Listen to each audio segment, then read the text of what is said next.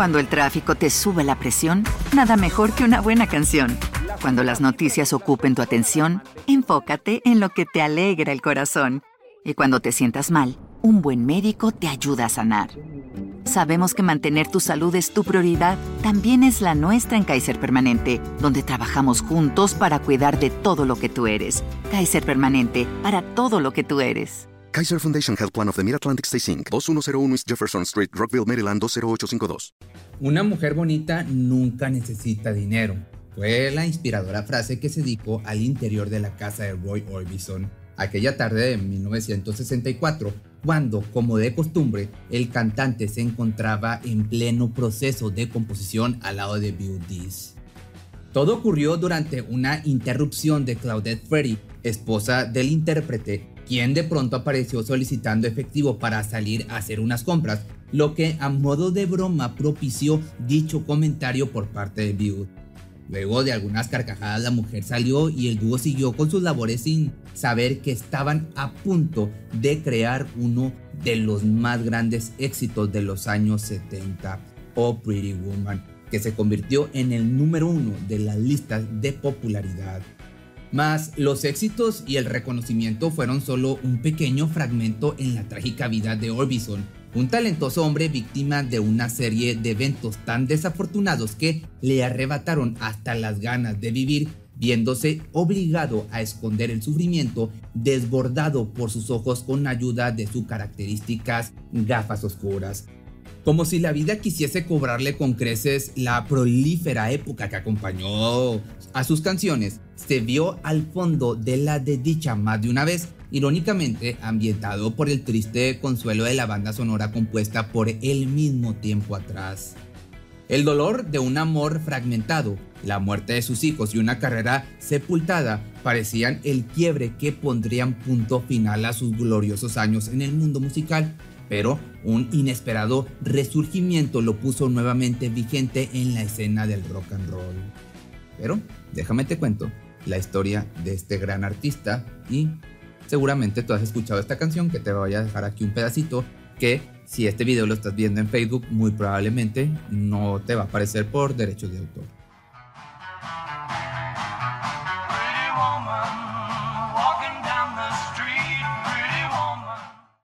Roy Kelton Orbison nació en Vernon, esto en Texas, el 23 de abril de 1936 y tan solo seis años después obtuvo su primera guitarra, mostrando desde entonces su innegable talento. Al cabo de cumplir los ocho años comenzó a participar en un programa de radio local teniendo como ídolos a grandes íconos de la música country y western como Letty Frizzle, Hank Williams y Jimmy Rogers. Estas pequeñas apariciones le fueron abriendo el camino que lo llevaría a formar parte de un grupo musical durante sus años de secundaria, el cual tocaba rockabilly, country y western. Éramos los Wing Westerners y recuerdo que nos ofrecieron 400 dólares por un show. Fue ahí donde me di cuenta que podría ganarme la vida tocando música. Esto lo recordó alguna vez en una entrevista. Así fue transformando su más querido pasatiempo a un posible sustento económico del que podría vivir como siempre lo había soñado. Sin embargo, al mismo tiempo siguió con sus estudios tomándolo como un plan B en caso de fallar artísticamente, graduándose de la carrera de geología. Pero su estilo tan peculiar le puso frente a él los escenarios ideales para llegar a oídos de cantantes consagrados como Johnny Cash, quien, cautivado por la característica oscuridad de su voz, llamó a Sam Phillips del sello Son, mismo que había trabajado con el mismísimo Elvis para decirle que debía incorporarlo. Pero, contrario a lo que el músico pensaba, Sam respondió con una negativa argumentando que nadie le decía quién sacaría discos en su sello, palabras que pronto pasaría por alto el encontrarse una noche con Orbison, reconociendo su talento y visualizando la fortuna que podría obtener de tan solo tener a este singular cantante. Quizá charlaron un poco acerca de lo que juntos podrían lograr, solo que la ambición del productor le hacía ser muy poco generoso con el pago de las regalías. Por lo tanto, Roy desistió de cualquier trato siguiendo su camino de cada vez que se iba inclinando mucho más al rock. Tras una trayectoria de intentos y fracasos fue hasta inicios de los 60 cuando finalmente comenzaron a llegar los éxitos. no sin antes una travesía en la que en algún momento se dio por vencido sabiendo lo complicado que era hacerse de renombre. Motivo por el que ganarse la vida como compositor resultaba lo más factible. Esto funcionó por un tiempo, obteniendo su mayor fuente de ingresos de los derechos de autor por una canción escrita por los Everly Brothers, quienes la habían incluido en uno de sus trabajos.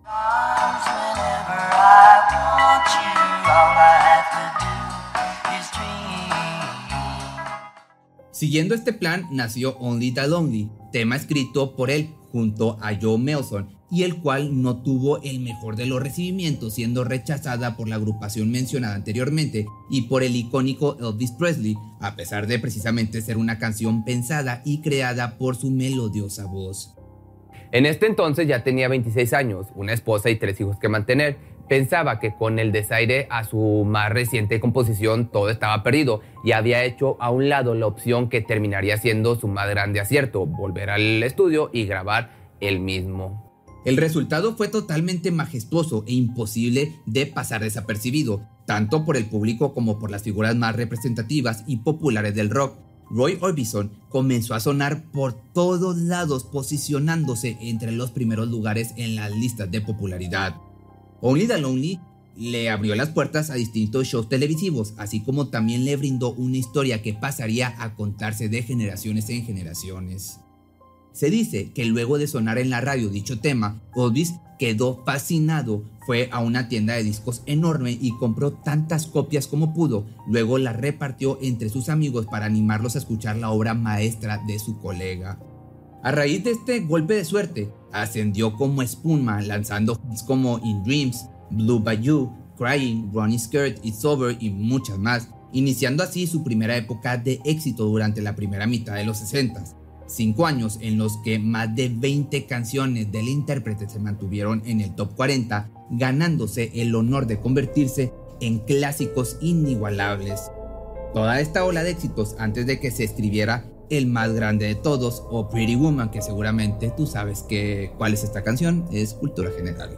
Llegó en 1964 inspirada por su amada esposa Claudette Ferry, con quien había tenido una relación desde que ella era una adolescente.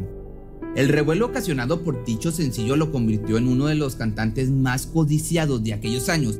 Vendió más de 7 millones de copias y luego de que su contrato con Monument Records terminara, se le ofreció una cifra millonaria por parte de MGM con atractivos planes para el futuro. Se buscaba la realización de varios discos y cinco películas, pero la ejecución de los mismos se vieron sumergidos en un rotundo fracaso comercial, abriendo la brecha hacia los años más dolorosos de su vida, iniciando por la ruptura amorosa con Claudette. Con tanto trabajo, la agenda del cantante se vio excesivamente saturada, ocasionando que pusiera en segundo plano la relación con su cónyuge, quien, consecuente al abandono constante de su marido, inició un romance con el arquitecto que trabajaba construyendo su nueva casa. Tras esta fractura se separaron por unos meses antes de darse otra oportunidad y quedar atrapados en medio de un círculo vicioso de rompimientos y reconciliaciones. Así se mantuvieron por un tiempo hasta que en junio de 1966, donde tras otro intento de salvar su matrimonio, finalmente fueron separados por la muerte de Claudette. Ambos fanáticos de las motocicletas una tarde salieron a disfrutar de su pasatiempo y un accidente fatal cobró la vida de la mujer, quien luego de perder el control se estrelló con la parte trasera de un camión ocasionando su inmediato fallecimiento. Orbison sufrió la partida de la musa que inspiró su más exitosa canción, gracias a la cual saboreó las mieles de la fama y firmó contratos millonarios. A merced de semejante dolor, parecía estar años luz la abundancia que una vez tocó su puerta, pero de una u otra manera pudo reponerse para seguir brindando conciertos. El hombre no tenía idea que el futuro pintaba mucho peor. En tanto más pasaba el tiempo y más se reponía de su pérdida, le acechaba otra tragedia como tiro de gracia hacia sus infortunios la muerte de sus dos hijos mayores. Solo dos años después del primer golpe fatal en su cruel destino, en 1968, mientras ofreció un show en un festival inglés, ocurría el más desgarrador de los accidentes. Sus dos hijos perdieron la vida en un incendio originado al interior de su casa, un acontecimiento que terminó por devastarlo arrebatándole la poca alegría que encontraba en el consuelo de ellos. Los días venideros al incidente no supo cómo superar semejante dolor, encerrándose en él mismo siendo incapaz de hacerse cargo del hijo que le quedaba. Era el menor y único sobreviviente enviado a vivir con sus abuelos. Tiempo después se dio una nueva oportunidad en el ámbito amoroso al lado de una chica alemana de 18 años llamada Barbara Jacobs. Tan pronto se conocieron un poco mejor, contrajeron matrimonio y se convirtieron en padres. Para ese momento su carrera musical era sepultada cada día más profundo, pasando a ser solo un recuerdo nostálgico. Los éxitos de Roy parecían de otra época, quedando entre los discos viejos como lo que alguna vez había sido. Una triste realidad con la que despertaba cada mañana, pero difícil de asumir. Arrastraba consigo desgracias personales enormes, cuyo pesar se aminoraba gracias a pequeñas presentaciones en tanto pueblo festival le invitaban a tocar. De esta manera, aferrado a su pasado próspero, el darse por vencido no era una opción, lo intentó con todas sus fuerzas pese a saber que sus discos ya no se vendían y ciertamente era cuestión de tiempo para que de pronto resurgiera directo del baúl de los recuerdos que albergaba temas tan icónicos y alguna vez aclamados como Oh Pretty Woman. El primer impulso, aunque algo débil, ocurrió a principios de los 80s. Covers de sus temas empezaron a sonar en voces de cantantes como Linda Rostad y Don McLean, un dueto con Emmylou Harris y apariciones de sus canciones en escenas de películas como Blue Velvet de David Link. Pequeños guiños a su historia como músico que si bien lo pusieron en el mapa nuevamente, fueron instantes fugaces incapaces de revivir una carrera agonizante como la que él soñaba. Pasó demasiados meses esperando el retorno triunfal que tanto merecía después de haber caído en un bache emocional sumamente profundo, hasta que de pronto ocurrió. Como un huracán de fortuna, prosperidad y oportunidades inigualables tocaron su puerta repentinamente. Nada comparado con lo que había soñado en su época más oscura, pues el panorama pintaba mucho mejor para la icónica figura de lentes oscuros y cabello teñido de negro. Eran finales de los 80 y una lluvia de propuestas discográficas le quitó de encima el peso de su decadencia. Además, la invitación a formar parte de los Traveling Wilburys puso nuevamente sobre el escenario al cantante que vivía el rock de distinta manera, ya que contrario a sus colegas, Orbison solo se paraba frente a su público y desde su quietud hacía vibrar a los asistentes con su voz única, cuyo timbre reflejaba oscuridad tan incapaz de bailar como talentoso para cantar, pero eso le bastaban para cautivar a las nuevas generaciones. De pronto la nueva figura se posaba al lado de grandes como George Harrison, Bob Dylan, Jeff Lynne y Tom Petty. La juventud se preguntaba por el hombre cuyo aspecto resaltaba de entre los demás, siendo más rígido y notablemente más viejo, a pesar de tener solamente 52 años, relativamente joven. Era la factura de tantos infortunios, pero, pero quedaban en el olvido tan rápido tomaba el micrófono. Tras esos anteojos negros se escondía una verdadera leyenda, retomando el vuelo como un ave fénix, reconquistando quien alguna vez lo escuchó y sumando admiraciones o admiradores al pisar el escenario. No pasó mucho tiempo cuando en medio del auge de su regreso se realizó un concierto especial grabado principalmente para televisión y posteriormente editado para CD. Este se llamó A Black and White Night, un evento en el que grandes figuras subieron al escenario para interpretar temas junto a Roy Orbison a modo de homenaje. Entre los invitados de honor destacaron figuras como Springsteen, Tom Waits, Bonnie Raitt, Elvis Costello y Jackson Brownie. A la par, el productor Jeff Lynne se encontraba trabajando en un nuevo disco que llevaría como nombre Mystery Girl, el cual se decidió luego de un inesperado fallecimiento. Por otro lado, junto a los Traveling Wilburys, llegaba a su punto más alto con el tema Handle Wicker. Indudablemente vivía un retorno triunfal, cosechando lo que con tanto trabajo sembró a lo largo de su trayectoria. Conciertos alrededor del mundo a la par de artistas a nivel de Johnny Cash, con quien sostuvo una conversación que significaba mucho más de lo que ambos imaginaban. Este le confesó sentir dolores en el pecho, pero ninguno vio venir el destino de Roy. Posteriormente se le comenzó a ver más débil, aunque su conocida imagen poco enérgica solo era atribuida a su fastidio ante la vida, que, conociendo la serie de acontecimientos que ya te platiqué, desgarradores que sufrió, nadie era capaz de culparle.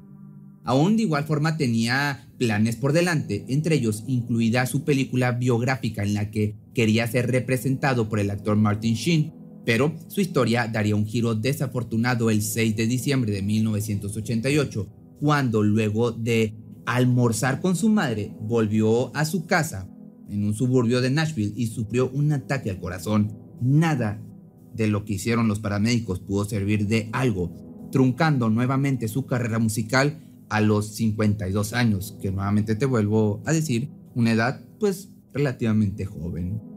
La diferencia era que ahora sería recordado con gran admiración, convirtiéndose en los meses posteriores en el primer artista desde Elvis en tener dos canciones en el top 5 norteamericano e inglés después de fallecido con los temas de You Got It y Mystery Girl. Se dispararon las ventas de sus discos y fue acreedor de algunos Grammys póstumos. Se podría decir que su retorno fue para recordar al mundo su talento inigualable y poder marcharse pues como los grandes. Increíblemente, dos años posteriores a su fallecimiento, su canción Oh Pretty Woman tuvo un reconocimiento inesperado cruzando la línea que pintaban los programas de radio o Spot Goldies. Fue el tema representativo de la película que lanzó a Julia Roberts a la fama, la cual había empezado como un drama que denunciaba la explotación pero que terminó siendo una comedia romántica. Mujer Bonita, cuyo acompañamiento musical en voz de Roy Orbison se transformó en la inolvidable escena de la chica caminando por las calles de Beverly Hills. El hombre que subió al escenario con sus lentes oscuros, cabello teñido de negro, nulos movimientos de baile en el escenario, pensó que luego de semejantes tragedias jamás se repondría, mas el destino le brindó otra oportunidad para consagrarse como el de los íconos más grandes del rock de los 80s, una alegría que le duró poco hasta su muerte en el año del 88 con 52 años de edad. Si te gustó este video, ahora te tengo una nueva noticia. Tengo un canal en colaboración con Test Misterios, otro youtuber más o menos de esta misma temática. Aquí abajo te va a estar apareciendo la página para que vayas y lo sigas. Cuando el tráfico te sube la presión, nada mejor que una buena canción. Cuando las noticias ocupen tu atención, enfócate en lo que te alegra el corazón. Y cuando te sientas mal, un buen médico te ayuda a sanar. Sabemos que mantener tu salud es tu prioridad, también es la nuestra en Kaiser Permanente, donde trabajamos juntos para cuidar de todo lo que tú eres. Kaiser Permanente, para todo lo que tú eres. Kaiser Foundation Health Plan of the Mid-Atlantic Stay Inc., 2101 East Jefferson Street, Rockville, Maryland 20852. ¿Te preocupas por tu familia? Entonces, ¿por qué darles solo huevos ordinarios cuando pueden disfrutar de lo mejor? Eggland's Best, los únicos huevos con ese delicioso sabor fresco de granja, además de la mejor nutrición, como 6 veces más vitamina D, 10 veces más vitamina E y 25% menos de grasa saturada que los huevos regulares, además de muchos otros nutrientes importantes. Así que, dales los mejores huevos. Best. Mejor sabor, mejor nutrición, mejores huevos.